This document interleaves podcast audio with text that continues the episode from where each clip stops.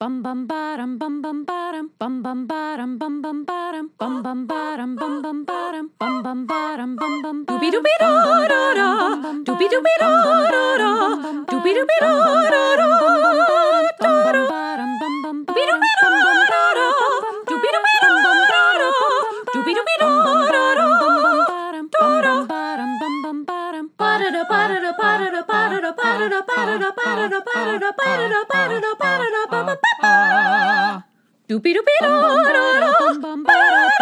You are now in session with the Comic Book Couples Counseling Podcast. I'm Lisa Gullickson, I'm Brad Gullickson. and each month we evaluate a different iconic romance within the four color realm. In this episode, we're plummeting into perdition's flame with heavenly lovebirds Angela and Sarah, as experienced in the Marvel Comics series 1602, Witch Hunter Angela, and we're applying Robin Roberts' Brighter by the Day to their relationship woes. yeah, we are. Uh, but as we mentioned last week during our Tyler Crook Creator Corner conversation, San Diego Comic Con is right around the corner, Lisa. And as of this recording, we're just 10 days away. And as Brad's excitement mounts, my anxiety intensifies because I feel so underprepared. I have so much laundry to do. I want to get my hair recut because my haircut's grown out and I don't, you know, I'm not, I don't like it so much. I have one of my pairs of glasses, like uh, the arm is like bent and all out of Because I stepped on them. Brad stepped on my glasses, so I've got to go get get those fixed. And and um, But- I just I, I don't know. Do any of my pants fit? I don't know. Don't, but don't you take comfort in the knowledge that you feel this way every time we go to Comic Con? I feel like it's part of the process that I have to feel this way to have a successful Comic Con. Uh-huh, uh-huh, so uh-huh. I don't have a great Comic Con if I'm not fir- at first miserable and anxious. And it's been a few years, like 2019 was the last one we attended. So you're not used to this feeling. It's been a few years since you've uh, r- released this anxiety. we haven't really traveled. no, I mean, I went to Star Wars Celebration, so I'm feeling a You've lot more. You've broken your seal. Yeah, I, I feel a lot more comfortable, like going through the airport, getting on a plane, going to a convention where there's thousands of people. I like- haven't been on a plane since pre-pandemic. Yeah, like correct. we went we we went to Minnesota for my grandfather's funeral, drove. And um, I think that's it. That's it. That's it. Yeah, yeah, yeah, yeah. We went to Baltimore Comic Con and we drove up to uh, New York to see the monkeys, or that's Pennsylvania true. to see the that's monkeys. true, and we went to Ohio. yeah, we went to Ohio. Yeah, so we've done some. We've done stuff, but I have not been on a plane. Are, and are you feeling some plane anxiety? I always have plane anxiety. I don't like planes. Yeah, I but mean- now I don't like planes for even more reasons. So the last time I went to Comic Con with you, you were there. Oh, thanks. Uh, 2019. I we flew. We flew early. We landed like several days before the con so we could enjoy LA and San Diego before all the madness happened. And just as the con was getting started, I got horrendously sick. and by horrendously sick, he means a cold. He had a cold. I he had had, a little scratch, throat. scratch of the throat. I lost my voice. And listeners of Comic Book Couples Counseling know that because they can go back and listen to our San Diego Comic Con interview with Jason Mewes, where my voice was shot and you asked all the questions. Yeah, that's true. And they were all my questions. So- I did the whole interview. so, so I love the idea of wearing masks on a plane now. Mm-hmm. I'm not really that concerned about wearing a mask on a plane. Like I've I've we've done other things where I've been wearing a mask the whole day and I've been fine. I'm just talking about my usual Sure. garden variety. I'm gonna have to socialize. I have a little social anxiety. Um, there are going to be things I cannot anticipate and control. You know, the huge. Yeah, but it's not going to be the usual either. This is going to be a very unique Comic Con for us. We've reached out to a ton of creators this year. We've had tremendous response regarding that. I think we're going to be doing more interviews. You're going to be writing for Film School Rejects in addition to Comic Book Couples Counseling. I am. I can't believe we're announcing that. Yeah, we're announcing it right now, Lisa. What if I fail? what if I don't write a, a darn thing? That's okay, but I don't think that's going to be the case. So, uh, this is going to be a bigger and better Comic Con experience for comic book couples counseling. And I'm crazy excited, and I know you're crazy excited. I truly am. I always love conventions, even though, um, as an anxious person, there are many triggers there. Sure, sure. But uh, like for me, the emotional math is just worth it. Absolutely. And we were really thrilled this past week to receive an email from the San Diego Union Tribune from writer Zara Ersad asking us to contribute our top tip or trick for attending San Diego Comic Con. And we mulled it over for a little bit and we ultimately reached the conclusion that the best thing you can do when attending the San Diego Comic Con is finding a way to enjoy the lines. Lines at a convention, any convention, but especially San Diego Comic Con, are an inevitability. If you are not in line, you are not participating. So you can't fight it. So why not find a way to enjoy yourself? Make the lines an enriching, engaging experience. Yeah, and as we suggest in our tiny blurb, uh, when you're in line, you're in line with people, right? That's what a line is. So get to know those people. And I know that can be challenging, and Lisa's already expressed that it's challenging for her, but it's also incredibly rewarding. And uh, you know, I can always put headphones in.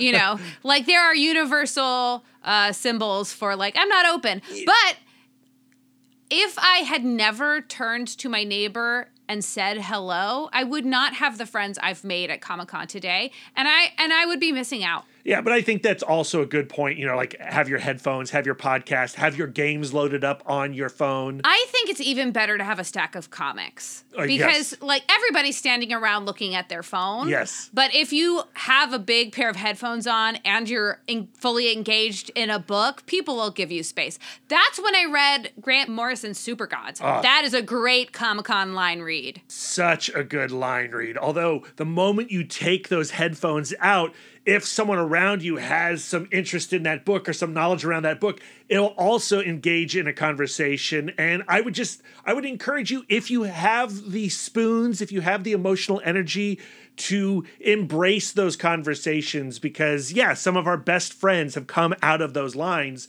And, you know, as great as the panels are or the exclusives are, honestly, years later, I don't remember purchasing that Funko Pop. I don't really remember that Hall H panel, but I do still have those connections with our con family. Anyway, we were like super honored to be asked to contribute a top tip to the San Diego Union Tribune. We have links in the show notes to that article. It is behind a paywall, but if you head on over to CBCC Podcast on Twitter and Instagram, you can read our blurb. I put it out there. and if you're interested to hear what our Comic Con experience is going to be like, uh, stay tuned at the end of this show where we tease some of those upcoming episodes. You know what is another really great, maybe if not the top tip, then really close to the top of the tip, What's the second tip? that uh, things are not going to go the way that you expect. You're right. And right. your heart and mind has to be open and just trust that the Comic Con you have is the Comic Con you were always meant to have. Yeah, so this is going to be our 10th Comic Con. Although I, I miswrote in the San Diego Union Tribune that it was going to be our 11th, but it's actually our 10th Comic Con. But we are going to have an 11th, so that'll eventually be true. Right. But if you go back and you look at our planning and our notes that we took in 2011 and 2012 for those cons, like all the strategies that we came up with, and then you compare it to our 2019.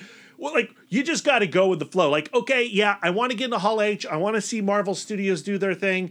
Uh, it's either going to happen or if it's not, and if it's not going to be happening, then there's something else out there that's super rad and cool. I would still like to do slightly more planning than we have done right now. Yeah, Like, I'm not yeah. ready to fully go with the flow. I would like a paddle. I hear you. I hear you. We're not leaving tomorrow. We we have a week. We're going to do some planning. I'm just saying, you know, like like you know, we're much more lackadaisical than we were. I am not a leaf on the wind. But that directly contradicts that second tip. That tip that's close to the tip. Well, I the top said of the tip. I said the tip, like where it's just like it's not going to go the way that you expect, and then you're like, so don't plan at all. All of that planning we did in the, the past was foolish. I'm Middle not saying ground. that. Okay. I'm just dialing it back. Okay, okay. And speaking of dialing it back, 1602, Lisa. Good segue. Thank you. Witchfinder Angela, man, it is such an odd follow up to the previous Angela and Sarah storyline that we covered in Asgard's Assassin. When we last left these characters, it was revealed that Sarah was actually Malekith, but he had learned Sarah's mannerisms from Sarah herself, who was in fact dead and imprisoned within Hell, that's 1L, thanks to Freya creating a pathway to Hell, again 1L, for all dead angels, uh, also 1L. Asgard's Assassin ended with Angela making a vow to travel to Hell and rescue her love. However, 1602 Witch Hunter Angela is not a continuation of that story. At best, we could call it a side quest or a diversion. At worst, we could call it another Marvel event crossover cash grab. Wait, so how did she get out of hell then? Well, I mean, she hasn't gotten out of hell, right? This is like, like I said, this is a diversion. This is like a stop in the previous storyline. This We're is a flight of fancy. right, and we're gonna hate these. we're gonna pick up that uh, Queen of Hell story in the Queen of Hell trade paperback, which we're covering on our next session with Angela and Sarah. So our last session wasn't technically a session with Angela and Sarah because Sarah was Malekith, and this session is not technically because it is Angela and Sarah, but this is like an alternate Angela and Sarah. Kind of like okay, we're gonna we're gonna get to it. We're gonna get to it. To understand what the hell is going on in Witch Hunter Angela, you need to know a little something about two major Marvel storylines: the 1602 universe and Jonathan Hickman and Esad Ribić's Secret Wars storyline, which was a pseudo spiritual sequel to the classic Secret Wars event from 1984, which they made all those rad toys and McFarlane has made reproductions of all those rad toys that I had as a child. I'm very excited about all that. But that Secret Wars has nothing to do with this Secret Wars. Anyway, okay. Um, so we previously covered the 2015 Secret Wars during our Norrin Radd and Dawn Greenwood Silver Surfer session series. If you want a little more in-depth discussion on what the heck it is, jump on over to that show, and yeah, you can find a link in the show notes. Basically, here's the deal: Doctor Doom smashed all the Marvel multiverses onto one planet called Battleworld, where he rules over like a god. On this planet, previous universes like the 1602 realm or the Marvel Zombies realm or the Old Man Logan apocalypse exist as territories behind well guarded borders. Eventually, Mr. Fantastic and a core group of Marvel heroes defeat Doom and return everything to the status quo, kinda. If you haven't read Secret Wars, you should give it a go. It's easily my favorite big Marvel event storyline and a perfect capper to what Jonathan Hickman started with his Fantastic Four series and he carried over into his two Avengers series, which was Infinity. Like all that, like all of that Hickman stuff, I adore and highly, highly, highly, highly recommend it. Uh, but uh, we can't get into it. What's super cool about taking a character like Angela and placing her in 1602 is that both are creations of Neil Gaiman. In our last session episode, we went into great detail about Angela's unique creation over in Image Comics through the Spawn comic book and Todd McFarlane. Speaking of Todd McFarlane, now we got to talk about the strange trip it took to bring 1602 into being. When Neil Gaiman and Marvel Comics love each other very much, they hold hands over a bubbling lawsuit, and 1602 is born. Kind of. Uh, 1602 was an eight issue miniseries written by Neil Gaiman, illustrated by Andy Kubert, colored by Richard Isanove, and published in 2003. Also, Scott uh, McKowen did these incredible sketchboard covers that everyone listening should go take a look at and get lost in. Uh, the story was set in a timeline where the Marvel characters existed during the Elizabethan era, navigating tricky political waters and also fighting an unseen force threatening to destroy their reality. Uh, this reality was eventually designated Earth 311, Lisa. And all your faves are there Spider Man, Doctor Doom, Daredevil, Captain America, Nick Fury, etc. But they have like a, an Elizabethan twist and often an Elizabethan name. I wish that I could make a 311 reference. That is a band, right? It is. I also could not make a 311 reference. I'm not going to Google it. I think we're better people for it, Lisa. Gaiman coming over to Marvel was one of those coups for Joe Quesada, who was the newly entrenched editor in chief. Despite spending so much time on the other side of the comics publishing world, see our Sleepwalking with Sandman Patreon podcast, Neil Gaiman adored Marvel Comics. In August 2001, he agreed to do something for Quesada, and then 9 11 happened a month later. He could not imagine himself writing a comic set amongst New York City's skyscrapers, and he didn't even want to think about planes. As he wrote in the afterword of the 1602 collection, quote, I didn't want it to be a war story, and I didn't want to write a story in which might made right or in which might made anything, end quote. While in a trip to Venice, Gaiman was overtaken with the idea that the past and the present are very closely connected, and it was on his return trip that he concocted the idea that would become 1602. 1602 was a bit of a return to comics for Gaiman. When the book came out, it had been five years since his last comic book story. It refamiliarized him with his love for the medium, and he would return to Marvel to write an Eternals miniseries alongside John Romita Jr., another book I think everyone should read. One final note about 1602 Gaiman took the profits made from this series and funneled it into his Marvels and Miracles LLC company, which he used to fight for the rights to the Miracle Man character, and that whole Angela lawsuit with McFarlane was wrapped up in that too. Nearly 20 years later, both Angela and Miracle Man are rocking and rolling within Marvel Comics. Too frickin' funny. So, Yes, when Secret Wars dredged up all these old multiverses, of course, Angela was going to be dropped into the 1602 Earth 311 realm. It's too damn good of a meta opportunity to miss.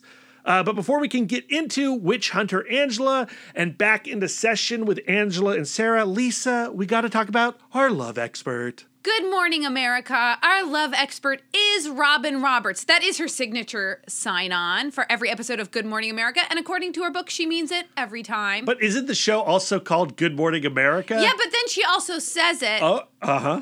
And then she also means it. And I think that that's the part that matters. She Uh, is yeah. co anchor Uh-huh. of America's number one morning show for nine consecutive seasons, ABC's Good Morning America. She is also a New York Times bestselling author, a winner of six Emmys for Outstanding Morning Program, and the winner of a Peabody Award.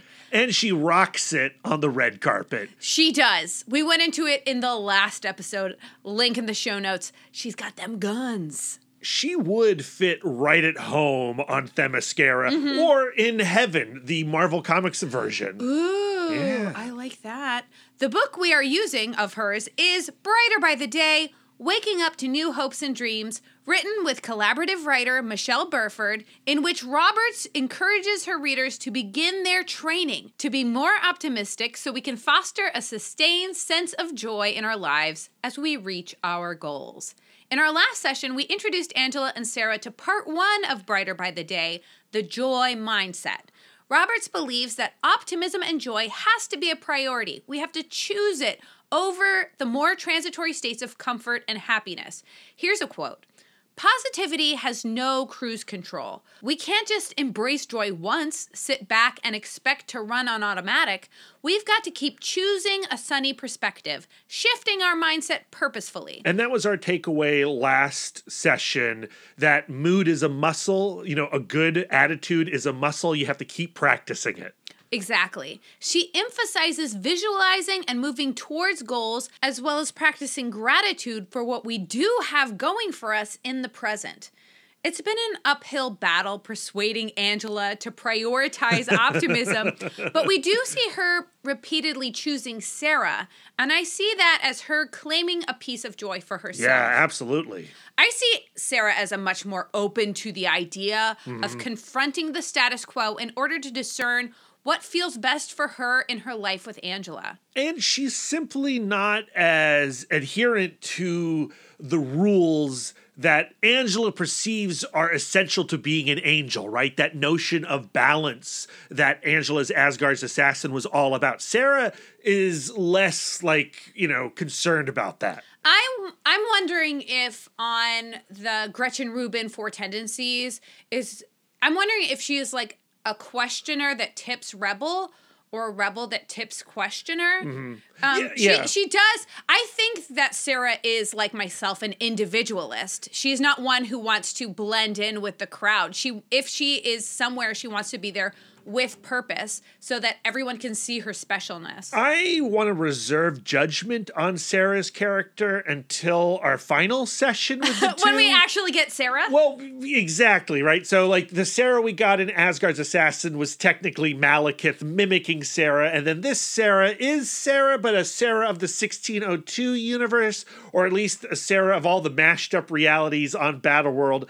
I, I, Secret Wars, it's still, I'm still a little confused on what's going on with Battleworld, and like, is this this uh, a Sarah we know or the Sarah we knew? I- we we don't even know Sarah. So Queen of Hell, she's in hell right now. We need to go rescue her, and once we've rescued her uh, then I think uh, we'll be able to tell if this version of Sarah in 1602 and the version that we saw Malekith mimicking was a true representation of that Sarah, which was which was not the case, right? I don't, you know, it's confusing. Um, I think what is the case is that we all contain multitudes, and I think that if there is like a platonic ideal of Sarah, like a true, the one true Sarah, I, it's not that there's a platonic ideal of Sarah that I'm looking for. I'm looking for this, you know, the 616 Sarah, and we haven't really met that one. and whose fault is that? You do the programming for this show. Uh, No, th- this is the storyline. This is it's not my fault. This is Marvel's fault. But I know I'm like repeating myself with stuff I've already said. I got to move on. I just got to accept it for what it is. Clearly, you're working on something. Yes.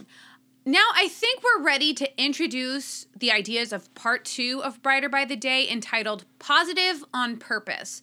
Roberts believes that when we move through life believing there is something we are meant to do and that we inherently have everything it takes to meet that goal, we will have better access to our joy. It's an expansion on one of the concepts from part one make your one day your day one. This this part is seven chapters that I have condensed down into seven principles. Oh man. So here we go. Number one, dream big, focus small. Mm-hmm. Since Robin was a little girl, she was a huge believer in logging your aspirations. Write what you want down. In her senior year of high school, Robin knew she wanted to be a sports newscaster on ESPN. She then broke down what she believed she needed to do to get there, bullet point by bullet point. Her bulleted list ended with her getting on ESPN by 1990, when she would be 29 years old. When ESPN offered her a job to get her foot in the door in 1987, three years before her bulleted pointed plan, she turned it down. Oh, wow. I know. Here's the quote I knew I needed more experience. My heart told me that, and so did God. Wow. Okay. All right. In 1990, the managing editor of SportsCenter finally recruited her as the network's first black female anchor. I think one discerning thing is that the job she was offered in 1987 was a very much a foot in the door job, where the 1990 job offer was the job I that mean, she wanted. clearly it worked out for her. Just a heads up, Robin gets way more spiritual in the second part of the book. And we've all been in conversations like this where you like open the door to like, you know, I'm open to talking Sure. about spirituality. And then you're like, whoa, now with Yeah. a stranger, I'm in way too deep. Yeah. there is a lot of listening to and listening for God's voice. I think this will be slightly more complicated for Angela and Sarah in 1602, considering that their god is Doom, who is telling them to genocide mutants or Uh-huh. witch breeds. So um, I'm just putting that out there. Okay. Number two, when fear knocks, let faith answer. On Robin Roberts' roundtable discussion show on Disney Plus, Turning Tables with Robin Roberts, Debbie Allen asked her what interview gave her the most stage fright. Robin knew it was her 2012 interview with President Barack Obama. It was soon after Vice President Biden had come out in favor of same sex marriage, and she knew that the White House was using Good Morning America as a platform to do the same. Hmm.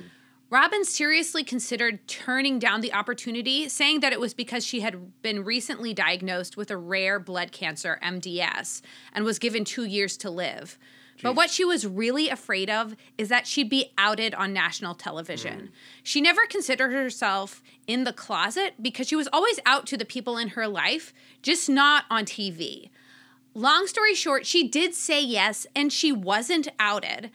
It was one of her many proud moments in her career that fear almost didn't let happen. Um, she doesn't do like, and this is another um, example of when she was like, I listened to my heart. I listened to God. God said this was the right thing to do. Um, she doesn't do a really clear job of discerning when fear is fear and trying to um, kind of protect your comfort zone and when fear is God's voice. I think that that is like a very personal, indescribable thing. Sure. Number three, your tribe determines your vibe. Eliminate from your life the people who make you feel terrible and discourage you from changing and bettering yourself. How do you determine which ones are the keepers and which ones are the ones you should just throw away? Listen to your body. Quote, you and I are living, breathing magnets, energy fields capable of drawing others towards us. We're also sensors. Notice how, after a conversation with one person, you feel lighter and freer, while an exchange with someone else clenches your jaw. Sure. That's your body's way of indicating the type of vibe exchanged a visceral thumbs up or thumbs down. Easier said than done, Robin. I, I know. I can never hear someone talk about thinking with your gut without thinking about high fidelity and John Oh, Cusack like uh-huh. looking at the camera going like my gut has S for brains. like cuz I Yeah. am a person we've already talked about it in this episode in the introduction. I have a lot of social anxiety. Right. So even really wonderful hangs with my friends can leave me feeling stressed, depleted, self-conscious. Yeah, but you still know, and your gut knows, as Robin will tell you, that there are there are people that create anxiety just because it's a social situation and that's your normal anxiety, and then there are people who make you feel bad, right? Right. And and. You, you don't need to be around those those negative folks, but sometimes those negative folks are families or, or really long relationships. or sometimes those negative folks are the people who really need a friend. yes, yes. You know. so it's it's difficult. Number four, get ready for your suddenly. As a student athlete, Robin took to heart the lessons that her coaches taught her, especially when it came to positioning yourself to score. Quote, Grabbing rebounds, for instance, doesn't just happen. You've got to place yourself between your opponent and the basket so you can recover the ball the moment the shot goes wonky. In tennis, a strong forehand is all in the preparation, aligning your hips and upper body to move in concert with the racket. Positioning is what leads to triumph. Proximity is what lends power. That's the end hmm. of the quote. Robin applied this lesson when she was invited to contribute sports files to Good Morning America. She began showing up at the office whether she had a story to pitch or not. By just being there, she was given the opportunity to co host on Sundays. The rest is history with six Emmy Awards to show for it. we can tie this back to the documentary Drawing Monsters about Mike Mignola, and he discusses how this, the simple fact that he was in the bullpen at Marvel's in New York, shadowing those doorways, darkening those doorways, I believe is the actual term, darkening those doorways when they needed somebody in a pinch, even though his talent wasn't quite there yet, they would grab Mignola to do the job because he was there. if I may insert my own expert, like non-expert, but my own love advice, Yeah. this can also be applied to dating. If Hmm. you want that nerd partner of your dreams, you should be going to where the nerds are. Go to comic book stores, go to conventions. And this is not like a free pass. Lisa Gullickson said that I should be hitting on everybody eh, and everybody. Like just just by being in a place with the kinds of people you want to hang out with, you're going to be eh, you're going to end up hanging out with those people. That's the aspect. And I would say, you know, my uh, addition to your advice is you go to these places that you already like Mm-hmm. and you will be around people that you like and maybe a connection happens there romantically maybe it doesn't and the worst that happens is that you're in a cool place. exactly but don't just start preying on people at comic-con Oh gosh, that like that deserves its own little episode.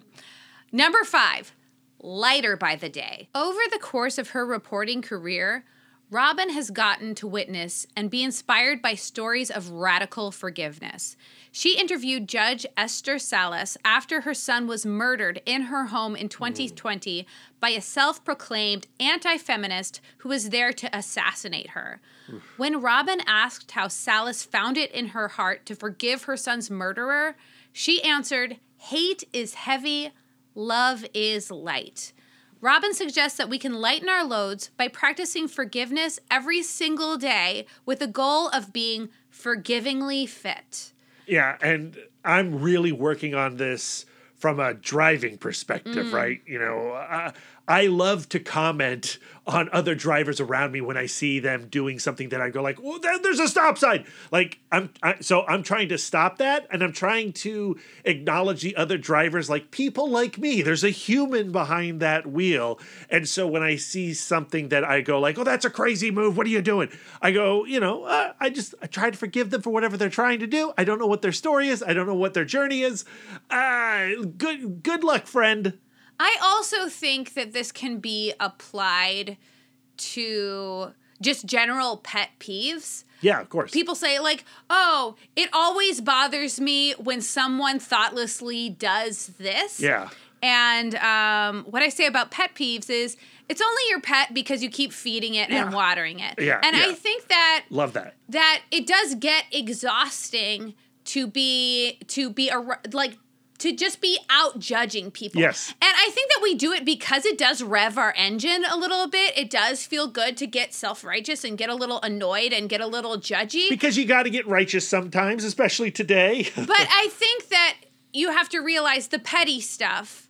And sometimes like it comes at a cost. yeah. It does you have to ask yourself, is this worth my energy? yes. Yeah. And and like when it comes to uh, forgiving your son's murderer, like that's not something that you're doing for the sake of your murder of- the murderer. It's something that you you're doing for the sake of yourself. yeah, I mean, It- it- it's, ex- incredible. It's, incredible. It's, an incredible idea, and I, I believe in that idea. Thankfully, I've never had to like practice that aspect of it, but I can practice uh, recognizing other drivers on, on the freeway. and we know that by practicing things like compassion, forgiveness, love, um, generosity on the small scale prepares you for when you have to do it on the big scale. Right, which is also what stories are, right? We've talked about that in the past. Stories are practice for us to experience these extremes so that we can take these emotions with us when something like those extremes actually do happen. I think this is going to be a challenge for Angela though, because she is a scorekeeper. Yes. Right? She is uh nothing for nothing. Yes. Number six, God's delays are not his denials. According to Robin Roberts, God has three answers for prayers yes, not yet, and I have something even better in mind for you. As a little girl, Robin wanted to be a professional tennis player, but had to accept that she didn't have the baseline talent or ability to do so. It was her older sister, Sally Ann, who was already a newscaster, that put it in her head that she could be a sports newscaster. Here's a quote The father's plan can come packaged as your plan, the remix. Uh, that's the end of the quote. Ready for another sports metaphor? No. Stay open. We can get so fixated on a specific idea, a specific request for your future that you can be blinded to all of the options that you have around you. I think that was called my 20s. Yeah, I I think that um, I do use my past visions of myself as a measuring stick. And I go like, well, I anticipated for me to have this kind of success or to have this kind of um, income or whatever, and um, and and like the person who made that projection had no idea what her options were. Totally. And I'm sure Angela and Sarah are going to have to do something of a remix to their God's plan because their God is doom. Yes. And that and like many gods problematic. There's more relationship with God because he's Doom in 1602 than in Angela's Assassin, which I think is fascinating. I think a lot a lot of times like a relationship with God gets like reduced down to a relationship with a set of rules. Mm-hmm. And I think that that's definitely how it is treated In in, the- Angela. Mm-hmm. Like for Robin Roberts, like I can't I can't speak to how her relationship with God is, but for a lot of spiritual people, God is the one where you put all of your variables where it's like I'm going to take care of everything that I can ca- take care of in terms of doing my best, being a good person, um, you know, reaching my personal goals. And I'm putting my faith in you to take care of all of the other stuff. I think for many people, um, it feels better for the chaos to not have intentionality bef- behind it. I know that I've had I've taken comfort in that idea in the past where it's like, hey, the the thing that is controlling all of the chaos does not have a personal relationship with me, is not thinking about me. All I can control is what I choose to do and how I choose to be a good person. Yeah, yeah. And we've talked about that in the past as well. You know, for me, growing up a religious, these are just questions and concerns I just never thought about, and I still really don't think about at all. Yeah, but I mean, you can relate to God, the metaphor. Of course, of course. Yes, absolutely. The Exorcist is rad. Uh, Okay. the prophecy is rad. Number seven. Okay. Make your mess your message. While receiving treatment for her breast cancer, Robin recalls crying to her mother, asking, Why me? Her mom had two messages for her Everyone's Got Something, which became the title of Robin's best selling memoir, and Make Your Mess Your Message. After recovering from that cancer, she was diagnosed with a blood cancer. My, I'm going to try to say it myelodysplastic syndrome, or MDS, that can only be treated with a bone marrow transplant. Following her mother's advice, Robin made her mess her message and went public with her disease on GMA and encouraged everyone to add themselves to the Be the Match Registry, a nonprofit organization run by the National Marrow Donor Program, so that others can get a life saving transplant like the one she got from her sister, Sally Ann.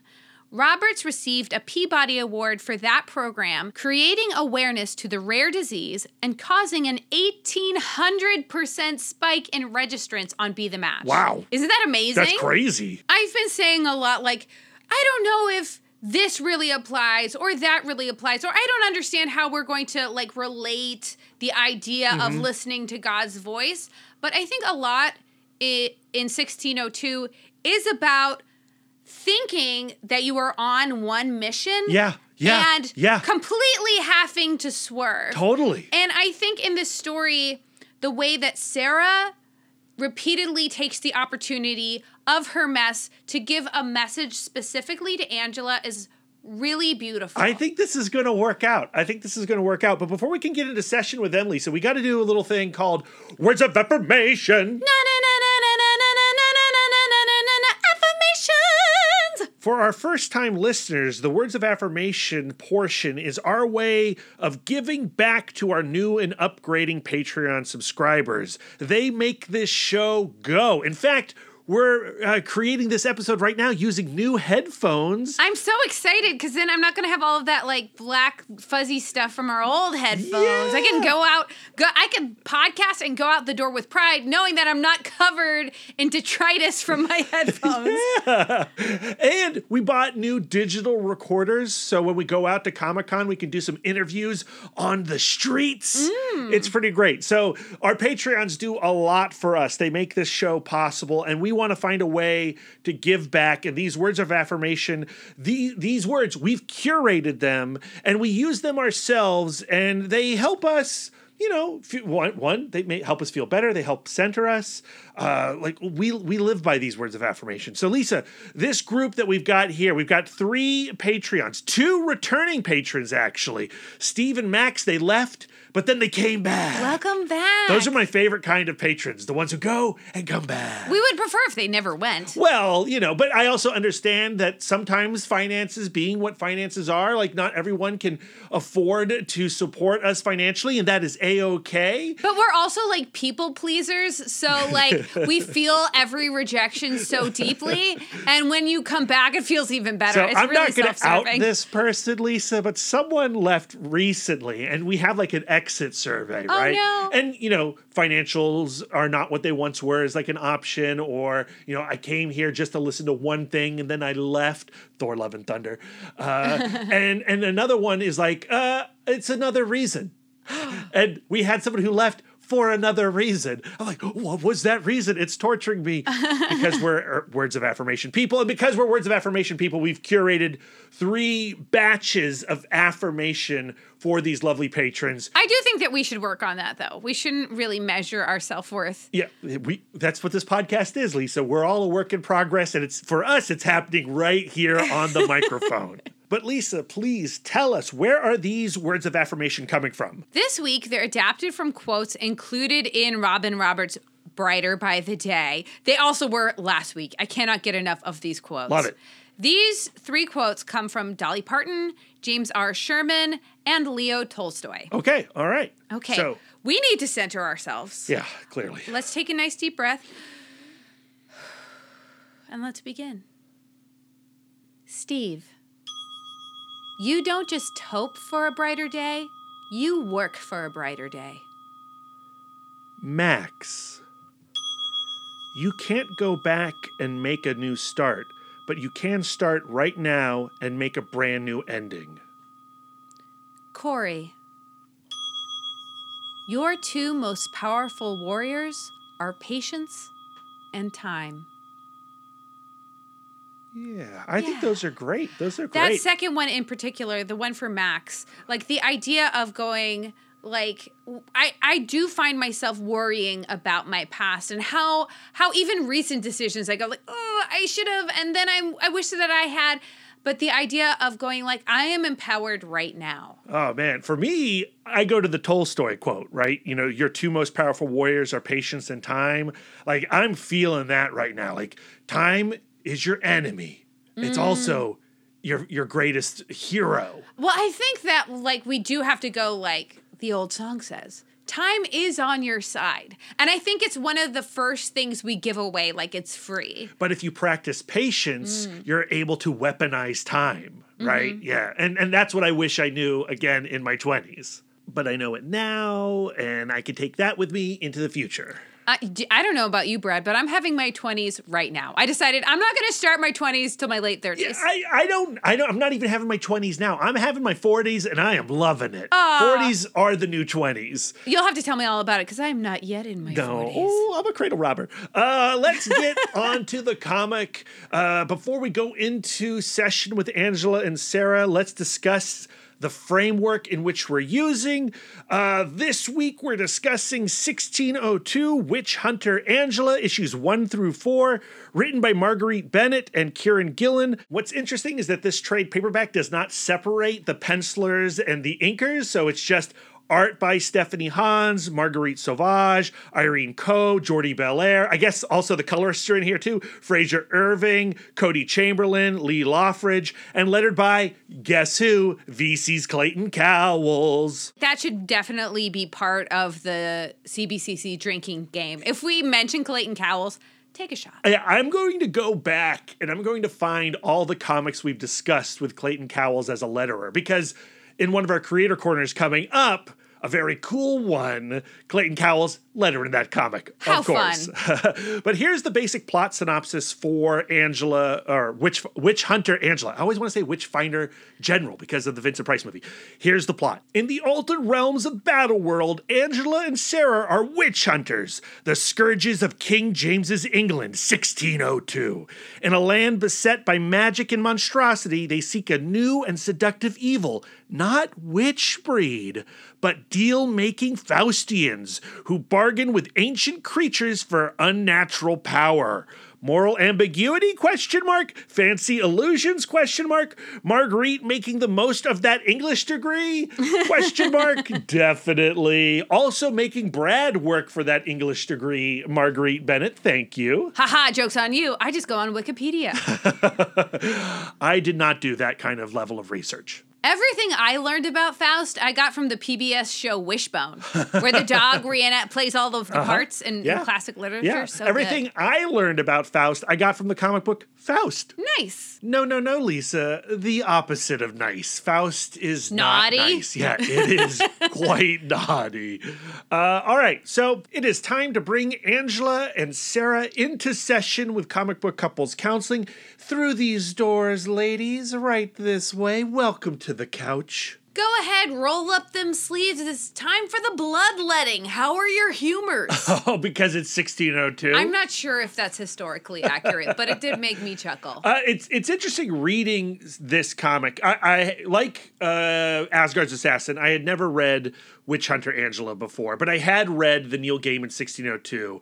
And from what I can tell, this because of the Secret Wars shenanigans is not the exact timeline of the Neil Gaiman book. Like things are different here. For example, opening the story with King James being witch breed and not just any witch breed. He's James Howlett. He's Wolverine, Logan. So, Sarah and Angela's mission in life, sent by God Doom, is to kill Witchbreed, and Witchbreed is just all of our mutant buddies. Yes. I know that the copy said that this was this comic was like morally ambiguous, but I think this is more like downright wrong. No, absolutely, absolutely. I mean, when Doom is your god, any orders you take from that god are wrong, right? Uh, but what I do like about Witch Hunter Angela is how it reflects the journey that the 616 Angela was going on. You know, when she arrived uh, from heaven into the Marvel Cinematic Universe, when the 10th realm was finally revealed to be a part of the Nine Realms or was an addition to the Nine Realms, she had to reevaluate her purpose and she had to sever herself from the angels of heaven and find her own way, her own philosophy for living. Um, and that happens again in 1602. You know, it starts with her following the orders of God Doom, and over the course of hunting Witchbreed and discovering the Faustians and Enchantress, she realizes that maybe uh, there's there's there's something else here beyond just following what God Doom says. She clearly is the most comfortable when she has a rigid set of orders or Yes. rules to follow. And I think that what she's struggling with in this arc is what she's being told to follow, her like little formula is not adding up to something that feels right to and for her. And Yeah. she ends up having to make a really hard choice. And and Sarah is there just as she was in Asgard's Assassin, although as Malekith in that case. But uh, to you know say, uh, let's think about this. She's way more um she's way more of a moral relativist. Absolutely. But as of right now, while her aim in life is to still murder, cleanse, genocide, witch breeds, Uh huh. she is going about it exactly the right way. Uh, I mean, if you say so. She is in the castle of the King of England. Proximity lends power. Okay. She is ready for her suddenly. She is in the place of Okay. power right now. Now, does she know that definitely King James is a witch breed and therefore has to be slain? No. And she can't really get to the bottom of it. So she says this quote I am confounded. All I have is my instincts. When fear knocks, she doesn't know if King James is, in fact, a witch breed. Let faith answer. Listening to that inside voice, she knows what she has to do behead the King of England. Okay, all right. But over the course of this volume, that voice starts to say that that voice that you hear slay that witch breed might be wrong. Yes, what her ultimate plan does turn out to be a little bit of her plan, the remix. She isn't going to be killing witch breeds. She is going to be killing Faustians, many of which happen to also be witch breeds. It's it's um it's complicated, but in terms of having a goal and going about it in the best way possible. Oh, and she even uh started small because the witch breed she brought in Right. to King James was just like a head with feet. Right, right, right. But and and she didn't even know that she would be starting a chain of events that would reveal King James to be Witchbreed.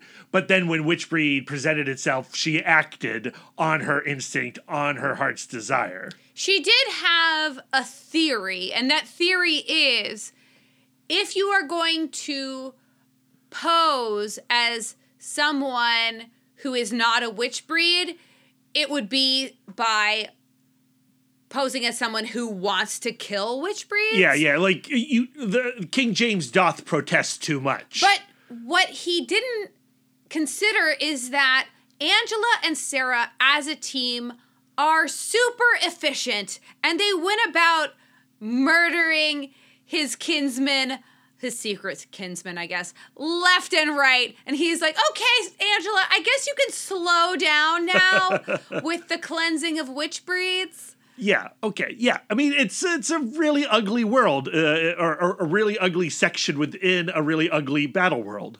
Now, um, even though the last time we met Sarah, she was actually Malekith, I think some of the kind of dynamics of their relationship still exist now that we're in this 1602 version Agreed. of Sarah. One of which is that when uh, Angela kills King James, Sarah is like, oh, you were right. I owe you four shillings. so now she is still gambling and kind of fetishizing that idea of nothing for nothing, owing and being owed. Um, and Angela is even participating in it, which me that which shows me that she's being a little bit more flexible. And because this volume does not have the question that was bothering Angela in Asgard's Assassin, the question of like, is this Sarah my Sarah? Like, it doesn't make any sense. That question isn't present at the beginning of 1602.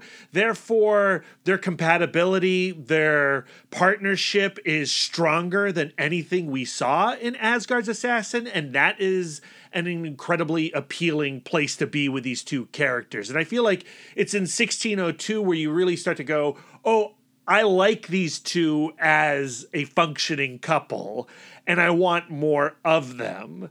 Uh, and and that's played even to better effect when they go to the Mermaid's Tavern, where Sarah is truly in her element, and Angela gets to, you know, go a little gaga over that. Sarah thinks of herself as a storyteller, as a creative, even in this story where she is hunting witch breed. That is her number one job, but she has a side gig as story as storyteller.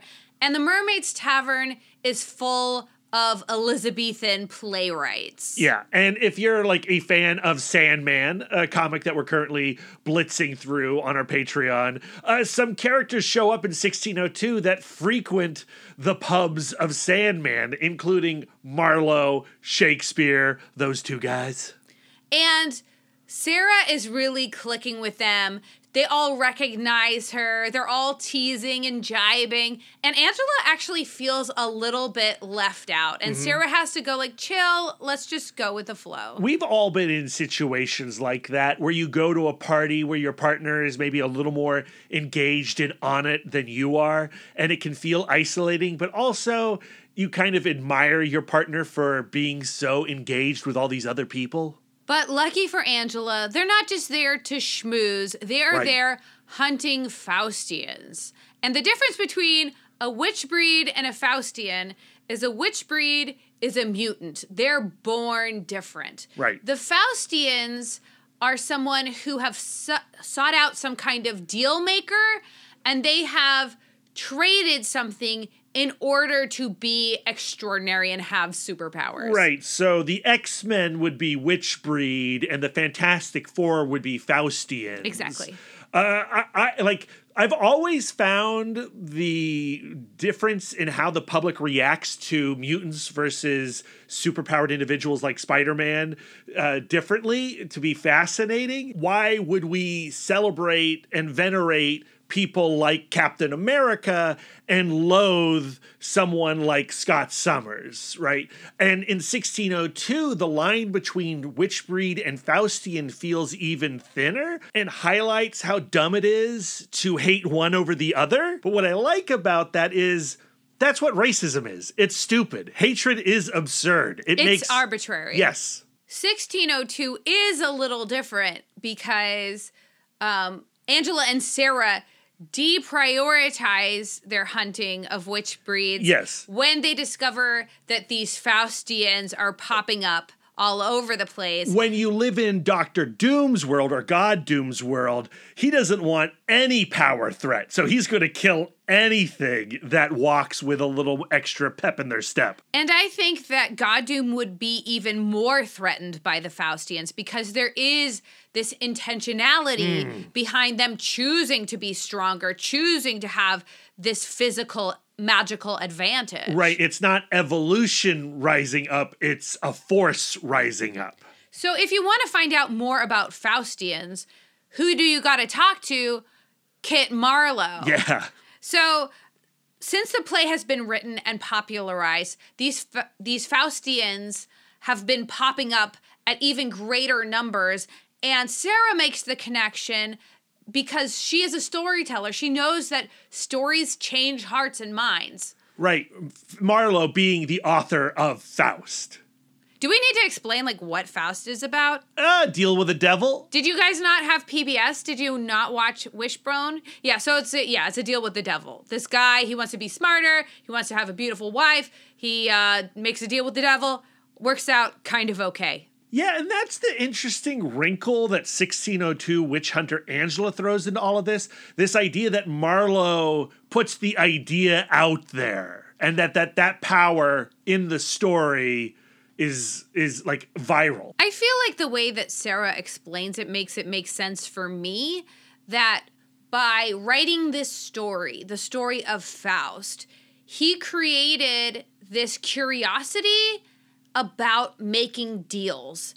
And in this context, the enchantress is from the realm of the fairy, and she's looking for a way to um, re engage the land of 1602 with fairy magic. And so she just kind of sees this like as an opening, like, hey, you want to make a deal? I'll be a deal maker. I'll use my fairy magic to make your wild dreams come true at a cost. Yeah, I, I mean, I feel like it is very corporate of her, right? Like, if you want to sell cigarettes to kids and you see that, like, right now, the hot thing is Star Wars, and suddenly we're selling galactic cigarettes, right? With like a puff that's out of this world. I kind of want to smoke now. That sounds amazing. No, Lisa. In order for Angela and Sarah to get the deal maker, the enchantress, to show up, they have to kill one of her Faustians, who happens to be Captain James Barnes of Clan Buchanan, who is out of this world hot, according to everyone in this tavern, and has a metal arm. Yeah, well, you know, Bucky. Bucky's Bucky. Like Bucky in whatever universe, he's gonna be a, a hot snack. So when the enchantress shows up, I like you using the term hot snack. You should I you should call me that every once in a while. Oh, oh I'm the hot snack. You're the hot snack? I'm the hot snack. I'm a full meal. I'm enriching, I'm nourishing. Yeah, you're a feast. Oh. But Enchantress does show up, and when she shows up, she wants to strike a deal with Angela. Which be, Angela begins to say nothing for and she doesn't get to finish it. And that's the only mention of Uh, nothing her. Mm-hmm, hottest catchphrase from the last arc we read. Now, the the the deal is, um, guess what? You've killed one of my Faustians. Uh, you're going to kill more Faustians, but when you kill the fourth Faustian, or actually when you kill the third Faustian, I'm coming for Sarah. It's the fourth Faustian if you include Bucky. Yeah. But if you're not including Bucky, it's the third. The What math? it's confusing. But Sarah doesn't actually get to hear this arrangement. And um, she goes like, Angela, like, what's wrong? What happened? What have we done? And Angela says, don't, don't, don't ask me what we have done. Ask me what we have to do, which is totally like make your one day your day one. she is yeah. she has a new goal. She does not want Sarah to die. She has to figure this out and she's starting right now. And that leads directly into the second issue. And on the first page of that second issue, that's really where Angela starts to question God Doom and her own purpose, like I was saying earlier. Angela is really not open to talking about her discomfort. It's Sarah who urges her. And I love her turn of phrase. Like, this is a turn of phrase that I'm like, I feel like we should adopt this for her, our relationship. Mm. But what Sarah says to get Angela to open up is like, please don't make me a stranger to your thoughts. Mm. And it reminds me mm. of Esther Perel and the idea that a couple has to come together and come apart. Like you're allowed to have your own um, internal life, but please reconnect with me and and familiarize me with what's going on inside of you because I'm curious. Yeah, and if you are being eaten up inside, if you leave it inside and you don't talk to anybody, like it will eat you up inside. That's what it's doing. And also, your partner is going to be looking at you. Yeah. And if you don't tell them what's wrong, Resentment. they're they're going to fill in the blank. Their imagination is going to fill in that blank. Yeah. And who knows what that trash is going to be. well, it's usually catastrophic. Absolutely. if I've learned anything, whatever your wife is thinking that you're thinking, it's way worse. So, um, Angela tells Sarah about the curse and how the curse is making her want to stop the quest altogether. And Sarah actually is the one who goes like, I don't think that that's what we should do. She says, Doom, who is God, set us upon a holy quest and you throw it aside for love of me so she's going like do you really hold our relationship over our number one principle which is to listen to god to listen to doom and angela says for the first time i do not know what to do hmm. and that is the thing that frightens me sarah this thing of like I have an equation by which I live by. Doom says to do a thing, you do that thing, and now that math is not working out internally. What is supposed to be right feels wrong. yeah, and of course, what happens next is that they are interrupted by the Guardians of the Galaxy. Not the Guardians of the ah. Galaxy, the Gardener's Men. yeah. Like, okay, so Angela feels like a perfect fit for 1602, right? And, you know, Neil Gaiman's universe. The Guardians of the Galaxy do not. It is really uncomfortable to read for me for some reason. Like I, I just can't make these uh, uh, square blocks fit in these round ho- holes. Is that is that? No, the- that's it. You nailed it. That's right. Good. Those shapes don't go together. they don't go together. um, but I, it makes sense to me that they're like this kind of like band of merry men. They're Uh-huh. like entertainers who are traveling together I from like- place to place. I like them depicted. Like I really like this version of Groot, and I like this like feral raccoon character, but it it doesn't quite jive. But because Guardians of the Galaxy are so tied to Angela in the 616, I guess it felt necessary to have them in Battle World with her. For some reason that is not explained, Angela and Sarah join them on their quest, I guess. Everything's a quest. If you're Just going from point A to point B, it's a quest. Um, but they've got a wedding gig. And so they're going to be the entertainment um, on, at the wedding between Edwin Brock and Anne Weying. Venom's wedding. We're not going to go into the details of this wedding, but Venom's intentions, not great. Um, but the cutest part of this issue is that Sarah and Angela, of course, co- show up without a gift. So Sarah's like, I'll tell this tale. Oh, this scene's so cute. You know, we talked about in the last storyline, Asgard's Assassin, there are these tiny little moments of cuteness, like where Angela's uh, bands, ribbons start wagging like tails when Sarah's around. And there's like the scene in Manhattan in Central Park where they're, you know, they catch that little girl's kickball. Uh, But they're few and far between. But when they arrived, so cute. I feel like weirdly in this volume, a lot more cuteness. Totally. Like, um, there is this kind of ongoing joke that Angela does not really understand Sarah's sense of humor. Like, when they walk into this town, there is some uh, kind of imagery that comes across as somewhat pagan Right. and sarah goes like it's pagan demonium and uh, angela replies this is a this is a pity smile my sweet this is a pity smile which is just so cute And very true to relationships. Uh, Lisa's given me many pity smiles. but i also find you so cute like there's nothing more adorable than a guy just failing at making a joke oh, I'm an expert at that. So Sarah's tale is um, a little uh, parable about Angela's upholderness. So King Odin has left his offspring Angelo, who is clearly Angela, in charge of Asgard.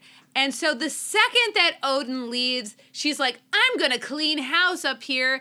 There's this guy, Heimdall, who um, has slept with his wife before they were technically married, so I'm going to put them both to death. So Heimdall writes to the lowly nun who is beautiful and but but chaste, Sister Sarah, and she comes along and saves the day by being very clever. and so she says that she will marry Angelo if Angelo sets Heimdall and Siri free, and Angelo is like, hell yeah. and then when they go to sign the marriage contract, it is not, in fact, a marriage contract. It is a contract to become witch hunters. Yeah, and what what I love about the way this seed is depicted is one, we get to see what's happening in Sarah's story, but we also get to witness Angela reacting to Sarah telling the story on the bottom pa- page, on the panels on the bottom page. And Angela is just like, no, please stop talking. I know. She's utterly mortified. Yes. She's like, none of these facts are true. And uh, what's the point of telling a story if it's not true? Please, enough. You gotta stop. But Sarah is truly in her happy place, and the story is very well received. So, of course, it turns out Eddie's a Faustian, and Angela cuts off his head. I think I actually messed up the math earlier. It's very unclear, but at the last page of this comic, Angela goes like, "That's two down." So if that's two down, does that mean that they have one more Faustian? That's how I did the math. Okay. so she says two Faustians down, and we can turn around right now. That can be our last Faustian. And this is when Sarah begins to make her mess her message.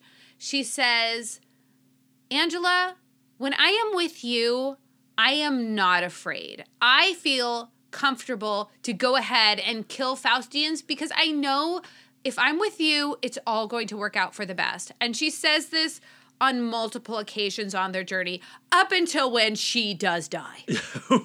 Spoilers. Uh, so the third Faustian, it's a real Rapunzel situation. There's a pretty maid in a tower, and that pretty maid is Rogue. She's like a double whammy because she is a witch hunter. No, A witch breed. a witch breed. So she has her don't touch me powers and she wanted to get rid of them. So of course she made a deal with the enchantress. So she is also a Faustian. Yeah, and I feel like that kind of fits with Rogue's 616 version, where she, yes, is a mutant, but also she has the powers of uh, Captain Marvel, Carol Danvers. Like, I, I, li- I like the. I like It totally makes sense. You know, I like the fun that they're having here. Of course, this is 1602 world, so her name is not Rogue. It is Anna Maria. Yeah, I'm not going to be calling them by their Elizabethan names. I It's just, just, too confusing. Yes. So we're going to call her Rogue. But at this point in time, Sarah's like, well, maybe we can figure out a way to save her from being a Faustian, and then we don't have to. Once we've done it once, we can do it a bunch of times, and we're good. And so um, Angela is put on babysitter duty to watch Rogue while Sarah does her research. But the problem is that once you've made a deal with the Enchantress, she just has like the key to the back door of your bod, and she gets to like embody you at all times, and she's making it a real problem. Yeah, she gets into Rogue and causes Rogue to run a little havoc. And um, but Sarah finds a way that they kill the Faustian in Rogue, but the witch breed does not die. And clever people love that kind of stuff. Sarah is like, I have totally found a loophole. She is dead, but not dead. Clearly, the curse is broken. And Enchantress is like, hold on. I make the rules here. You kill the Faustian part of her, that totally counts. That's your third one, and you, my friend, are dead. Even though this does not have really anything to do with Angela and Sarah, there is a really beautiful moment in this issue between Cloak and Dagger, mm-hmm. illustrated by Frazer Irving, where they're put into the Romeo and Juliet storyline and I just I just wanted to point out like those few pages I thought were maybe the best pages in this entire trade. They were gorgeous, and I do think that it plays to the theme of this book, which is the power of story. Mm. Even though Johnson and Bowen did not act out that last scene of Romeo and Juliet to Will Shakespeare's script, because a jealous actor replaced Johnson's poison with real poison, the ending that they created through their extraordinary magic has lived with Angela and Sarah ever since they saw them at the Globe Theater. Yeah, and there's those four panels, you know, two panels on one page at the bottom, two panels on the other page at the bottom of Angela and Sarah watching. And the acting that Frazer Irving does on their faces is extremely powerful. And you understand where they are and how this scene, how this play, how this moment affected them deeply. Sarah looks con- completely enraptured and Angela is like, that's kind of shifty.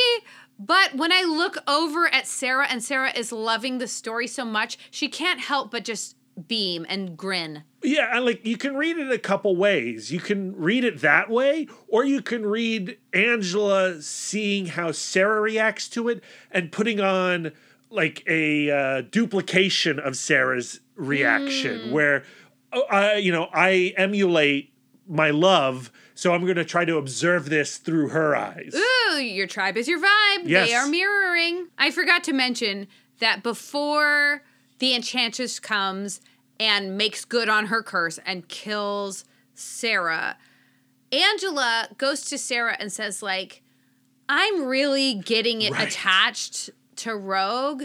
And what if we just adopted her yes. and we became a family? I want to live in that comic book. I knew it. So in the, our last episode, I was like, I know what Angela wants. She wants tracts of land. She wants to settle down. And to me, I'm like, I'm totally right. Yeah, yeah, yeah. She yeah. wants she if she is not living out Doom's orders and she's not nothing for nothing.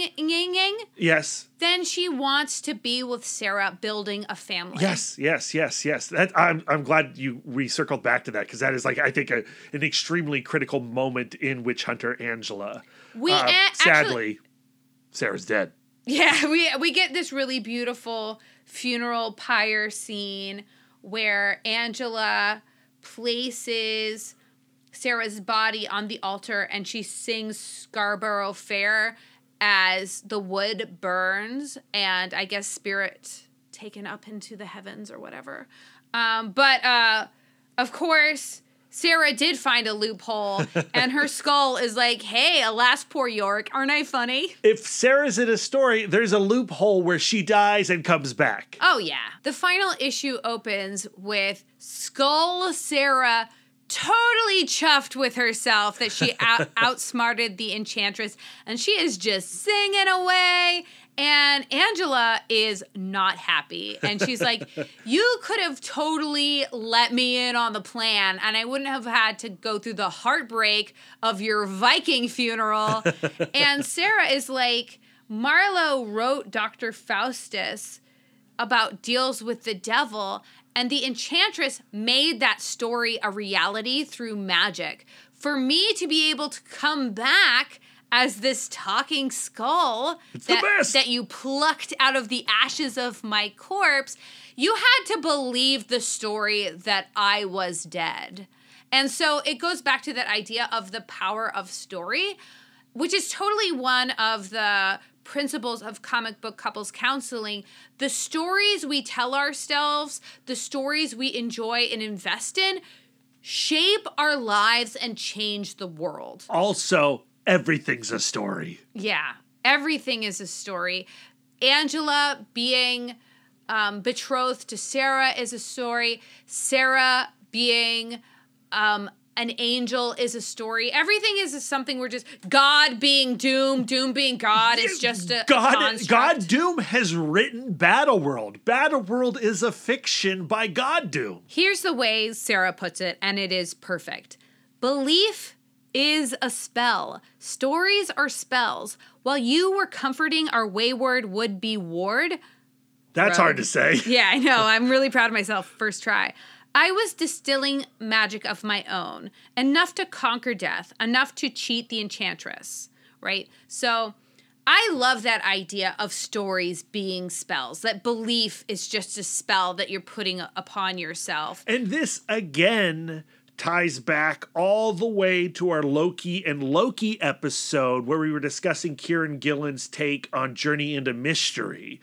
You know, the Twilight Pen. We are all holding and writing our own story. Yeah. The story that Angela and Sarah are writing is that they are going to go to the Enchantress and get Sarah's body restored. So when they arrive at her castle, the Enchantress immediately starts trying to get Angela in on a deal.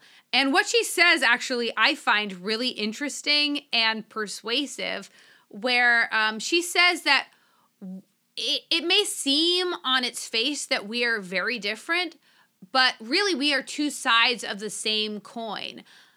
Thou art impersonal justice, right? You follow the rules rigidly. I am impersonal fortune. I don't care who you are. What you want, if if if you have something to give me for what you want, I will do that for you regardless. And she says, like, I can do the same for you, Angela. I can give you anything that you want. You want to kill Mother Abbess of Heaven? You can do that. You, you want to settle down with Sarah and raise Rogue? That can happen. But Sarah interjects and says, like, Angela, don't accept any deal with the deal maker. She cannot write your story for you. Only the story you make for yourself will be strong enough to change who you truly are. That is a very powerful quote and should totally be one of our words of affirmation in our next episode. into it, into it, making a note. Uh, now, Enchantress responds to Sarah by saying, like, what are you going to do? If you cut me down, you're just going to become of the fairy queen. And Angela's like, yeah, okay, so be it. And she does it. And that's like the Conan the Barbarian appeal of Angela is people want to snow her logic with words. And she just melts it with uh, a- an action and usually a violent one. When Angela slays the fairy queen, she gets a whole makeover and now she has these huge like huge horns She's boss. and um, Sarah's body is immediately restored. But then Angela does something that I find a little bit inexplicable. She tells Sarah to run because she had overheard back in Mermaid's Tavern Kit Marlowe say, like, Sarah, you've got to leave Angela because Angela is going to take you down a dark path. And this is not too unfamiliar with the Angela that we've seen in the 616, when she does have a victory and she's feeling good, a little doubt creeps in and a little like and- that that doubt is self-doubt and maybe tinged with a little self-loathing too. And even though all she wants in the world is to be with Sarah and you know raise Rogue together, uh, she can't possibly see that as a reality. And I think that's why she tells her to get out of here. She says, like, I am willing to give up who I am. I am happy to stop being Angela the witch hunter and begin being Angela the deal maker. But I don't want to lose, I don't want the universe to lose who you are. And it's not like Sarah walks away or runs. She's propelled away by Angela. And as she rides away, she says, like, I will find another way to bring you back to me. And she begins singing this kind of ode to Angela. Um, and here's the text Though crowned with thorn and flower, so dread to be seen, she is loved by her companion, my lost and Faustian queen. And and as we turn the page we see that she is telling this tale to the other playwrights of the mermaid's tavern. Yeah, and I gotta say, I hate the ending to this book. Mm-hmm. Like, I really just don't like it because her story is incorporated by Shakespeare into a Midsummer Night's Dream, but that doesn't really like work. that doesn't restore angela to her it makes angela i guess immortal but Not the, really. the character isn't even named angela Yeah. it's titania or something Yeah, it does not. It does not work for me. It doesn't work for me. I do like the fact that Marlowe has become a Faustian himself. yeah well that's how like that was the exchange that they made she got to take his story and he became um like immortal. a little fork, yeah, a little fork tongue guy. and um and of course sarah is like okay you can be immortal but you're going to get into this iron man which is the 1602 version of an iron maiden I did like that. and i'm going to fill it with molten iron and you're just going to be stuck in there Yeah, yeah, yeah. So, uh, you know, the events of 1602 and Battle World get resolved in the Secret Wars miniseries. God Doom is dethroned, and you know Franklin Richards makes things all right again. phew Um, I, I, so what, what's fascinating is that when we return in our next session, our final session with Angela and Sarah, with Angela, Queen of Hell, it doesn't. I mean, I, I haven't read it. Lisa, you've read it, right? Have you read Queen of Hell? You read Asgard's Assassin. i don't think so Oh, okay. So, what I am curious about is whether any of the emotional beats of 1602 carry over when the 616 is restored. Like, do these emotional experiences that happened in 1602 carry over to Queen of Hell? I, and and I, I I hope so. but, probably not right I don't know. it's a completely different storyline Well, it is a completely different storyline. I I mean, it picks up directly after Asgard's assassin, but I haven't read Queen of Hell. You haven't read Queen of Hell, i may have i don't know but I have read other 616 comics that came after Secret Wars, and some of those Battle World plot lines did spill over into the continuing stories. So I'm just all I'm saying is I'm I'm hoping we get some spillover here from 1602 because I did like a lot of the exchanges and the development between Angela and Sarah in this book. I am ready to dismiss all of the events of 1602 Oh, okay. just so I can find out or recall exactly how Angela gets Sarah out of hell. Yeah, I mean, for me, it's less about how these things happened, and it's more about how they are changing or bringing these two closer together. Because after these two volumes, I do really like them as a couple, and I want more of them in the Marvel Universe. Yeah, I do want to hold on to the emotional progress that they have made and the and I and the tremendous sacrifices they have made to be and stay together. Yes. I would love to continue to speculate about what's going to happen, but our time is up. Our session is now over, and it's time for us to reflect on what we have learned in this time in 1602 with Angela and Sarah uh, through the lessons, through the lens of Robin Roberts. How about you start? Yeah, well, I think in terms of writer by the day and Angela and Sarah, Robin Roberts' uh, notion that your tribe is your vibe stands out the most to me. And it's clear that these two as a tribe is a vibe that works. And we know obviously that Sarah wants to be a tribe with Angela, and we know that Angela wants to be a tribe with Sarah, but she has a fear that Sarah does not. She has a fear of self. She has maybe even a hatred of self that is blocking her from the possibility of being a tribe with Sarah. And that's what she needs to work on. I feel like Angela sees herself as kind of like a tool, as kind of disposable, where she goes like, "Well, I'm an angel of heaven. I am here to serve this purpose. I'm a witch hunter of doom. I'm here to serve this purpose." But nobody can fill the shoes of Sarah to her. This like um singular unique person that the universe is made better by. Well, the Angela that we have seen in these last two volumes, Asgard's Assassin and Witch Hunter Angela, is an Angela who has had her world turned upside down. And when you have your world turned upside down, it's very hard for you to connect with anybody, let alone a lover, right? So Sarah could help Angela through this and has done that in this volume. But A- Angela needs to be open to help. Mm.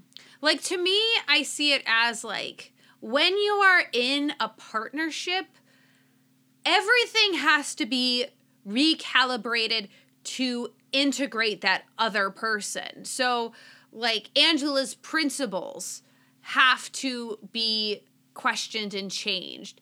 Angela and Sarah's separate goals have to be made one goal, if not complementary goals. Mm, mm, and I mm. think that that is part of what Angela is struggling with at the end of this book, where she goes like, "Well, it has to be either my purpose or Sarah's purpose." Yeah. It's interesting to compare where Angela is at the end of Witch Hunter Angela versus at the end of Asgard's Assassin. Because, like, where she is at the end of Asgard's Assassin, she's determined, like, I'm going to hell and I'm getting Sarah back. She's back on a mission, right? Whereas she's victorious at the end of Witch Hunter Angela and then pushes Sarah away. So I'm very nervous, excited, anxious to see what happens when they do go to hell or when she goes to hell and she does pull Sarah back. How, you know, is it going to be just a situation like we have here at the end of Witch Hunter Angela? I feel like Witch Hunter Angela's ending is just another opportunity to highlight um, Angela's absolutism versus Sarah's like we are going like she is like one of those who um kind of holds cleverness above all other virtues where she goes like we always i sarah i'm going to find a way out of this. Like the, if there's a way to make you the enchantress there's a, a way to make you un the enchantress Right. you know what i mean? Yeah. where sarah goes like well i've been told that if i kill the enchantress then i'm the enchantress. And that's how it is until someone kills me. And you know i don't see that So serving sarah. If i am so changed then sarah would have to change and i don't want sarah to change. I love sarah Right. So for Angela, her final action is an action of love in this book. Yeah, Right. Yeah. So uh, I, I I hope that this sequence does uh, travel with her back to the Queen of Hell storyline so that if a similar feeling arrives, she's already had the practice of working it out here in 1602. But Lisa, like, is there anything else that we haven't covered? Uh, any takeaways from Robin Roberts and this particular Angela and Sarah story that you're bringing with you? I find myself relating to Angela in 1602 because I do, I am an obliger who tips upholder. And I always think, like, so she went from nothing for nothing being her number one principle to following the rules of God Doom and being this witch hunter. And I always think that, oh, if I unlock the next principle or if I find the next rule, everything is going to be fixed. And that does turn your world upside down. It can feel defeating when you find out this principle that you have been basing your decisions on is faulty. Right. And it feels like, oh, if I'm wrong about this, What else am I wrong about? I'm wrong about Yeah. everything. And relating it back to Robin Roberts, like, yes, when fear knocks, let faith answer. But just because it was an answer that you found in good faith doesn't mean that it was right. And I've been thinking a lot about the idea of like, how do you determine what is fear and what is something that is intended to just put you out of your comfort zone or, mm. or push you to the next level? What is the, you know, quote unquote, God's voice thing? Like, how do you figure that out? And there has been a time in my life where I'm like, the idea of looking for God's voice is ridiculous and it is all just logic and chaos. And now over the course of CBCC, I'm starting to go like, oh no, maybe the God metaphor is useful and maybe it's not really important if God is real or a metaphor as long as it's making someone's life better. Maybe it could make my life better. And I've found myself having like something of like a Schrodinger's faith hmm, where it's like I can speak fluently in God doesn't exist and God does exist and spirituality is useful. And like I feel like I'm where I am right now, like I'm happy to keep that question in this box Interesting. where I am happy to go like God is dead and God is alive. Like I I like having fluency in both of those realms. Hmm. But if I were to go like, well, how do you discern what is fear that is defeating you and fear that is challenging you is like am I is is what I'm afraid of an outcome or is what I'm afraid of an emotion? Hmm. So, for example, like going to Comic-Con and telling people I'm going to be writing articles for film school rejects. Part of me is like I don't want to tell people that because if I don't write those articles, Uh-huh. then I am going to feel embarrassed, Uh-huh.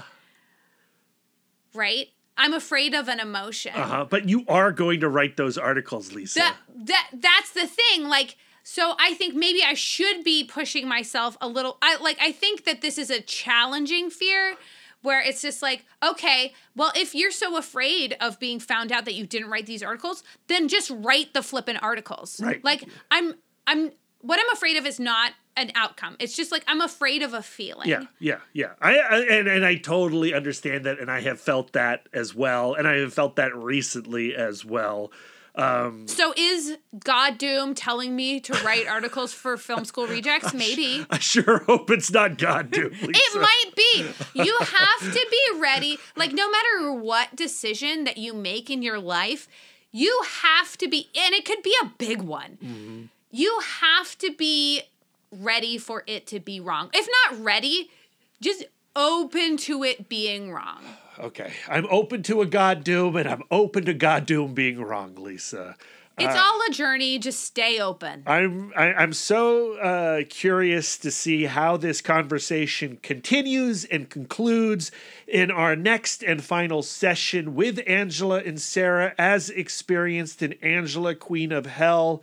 Uh, I've grown really fond of these two, even though I really haven't experienced the pure version of these two.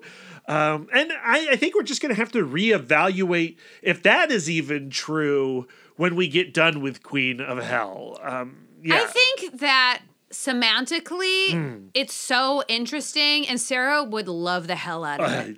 Yes, that is a fact. It is just so clever. Uh, but you're going to have to wait a little bit longer for that final session with Angela and Sarah because we're going to Comic Con, San Diego, California, after three years of, well, the world we've been living in and no Comic. Con. Um, so we have some special episodes geared up to drop in this feed. We've already had a conversation with Matt Kindt, the creator of Mind Management. He is launching a new imprint over at Dark Horse Comics called Flux House.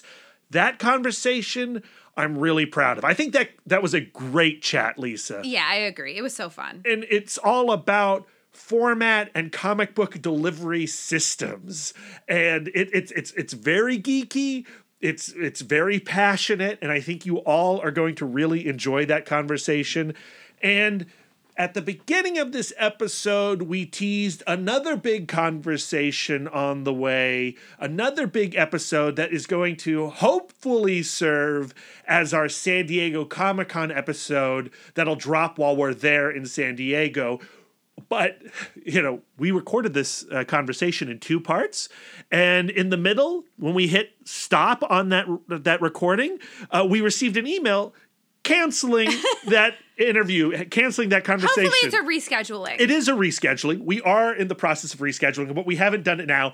And therefore, Lisa, I'm concerned. Yeah. like, you're like, we do not know what the future holds. like, uh, you know, am I going to write film school rejects articles or not? Uh, are we going to have this conversation? I know at some point we're definitely going to have this conversation, and I am hoping that it is going to be dropping in your feed on Comic Con weekend. But I'm not promising it now. Yeah.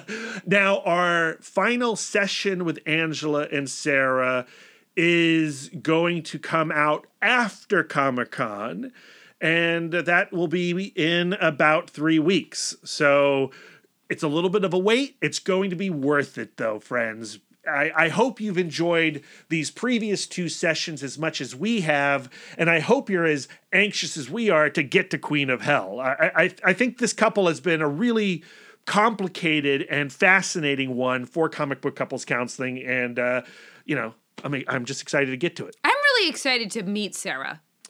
and we're very excited. With excited our last episode, to meet Sarah with our hopefully last she'll episode. turn up. Yeah, hopefully she turns up. Uh, you know, I have no idea. I haven't read the comic book.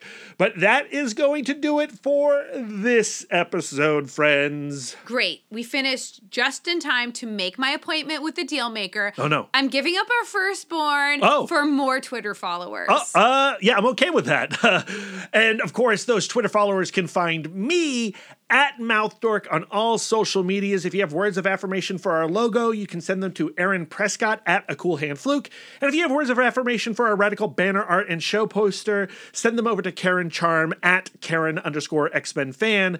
Lisa, where can our listeners send their words of affirmation to you? Thank you so much for asking. I am always accepting words of affirmation at Sidewalk Siren on Instagram and Twitter. If you'd like to spend more quality time with us, you can subscribe to us on Podbean, Spotify, Stitcher, YouTube, Google, and Apple Podcasts. If you'd like to get exclusive, you can join our Patreon, where you'll get more content, including weekly bonus episodes. Our last Sleepwalking with Sandman episode, the conclusion of a game of you, uh, involved a lot of drinking of a sour ale called Unicorn Farts, and Lisa spilled it all over the podcast table. You can hear Brad get legit mad at me.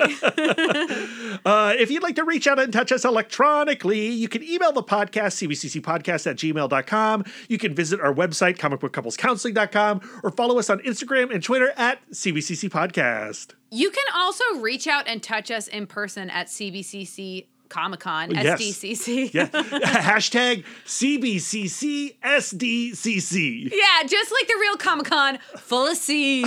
you can give us the gift of five stars on Apple Podcasts. And if you'd like to do an active service, why not write a review of the show while you're there? Yes, please. We are fluent and receptive in all five love languages. It really warms our hearts and helps the pod. So until next time, friends, keep your love tank full. And your psychic rapport open. Doopy doopy. Bum bum ah. ba bum bum ba ba. But that's the past. I know it now. I, don't know it- about you. Oh, I should let you finish. No, no, no. Interrupt me. I love it when people interrupt me, Lisa.